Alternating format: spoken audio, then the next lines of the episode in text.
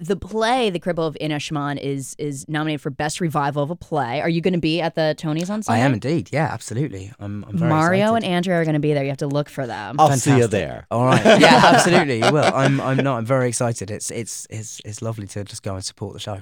And also, we should say your co-star is um, nominated for uh, best performance by an Yeah. actress in a featured role to like get those titles right. Absolutely. Yeah. No. It's. It's. It's really exciting. We're. we're I mean, I think like almost the whole company is going, which is Oh, that's Oh, that's so fun. And, yeah, and, And you've gotten wonderful reviews in it. I mean, And we got oh, wonderful reviews, and we're nominated for best revival. And who knows if we'll win? But obviously, it'd be lovely if we did. But you know, I don't think any of us are, you know, setting too much store by it. we we we know it's a very very competitive field, so we're just happy to be there.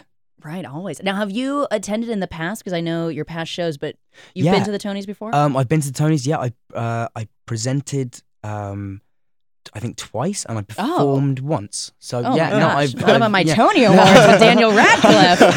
I Um, yeah. apologize, Daniel. What the hell? um, yeah, no, I, um, I, it was one of the most unique, terrifying experiences of my professional career is performing Brotherhood of Man on there, and just the moment when this huge LED screen that's in front of you is suddenly removed and you're revealed like prizes on a game show Right.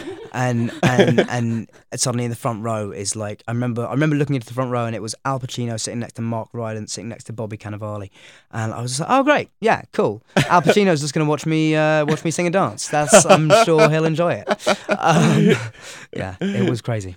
That and how do you psych yourself up for that with, without sort of freaking yourself out? um that's a good question. It's there's a very fine line between psyching yourself up and freaking yourself out in in that thing but especially because um, you know, you've you've changed, you know the number, but also you're doing it on the Tony stage, which is so much bigger Right. than the one you've rehearsed it on. So you've Oh, got to like course. travel the number way more than you did when you were just dancing it normally. Right. And then you've got to, and then like at the end, you've got to like bow really quickly and get the hell off because like the Tonys is run like military precision. So Oh, you know you've got people saying, "Okay, now get off," and it's and it is, um, yeah, it's it's definitely.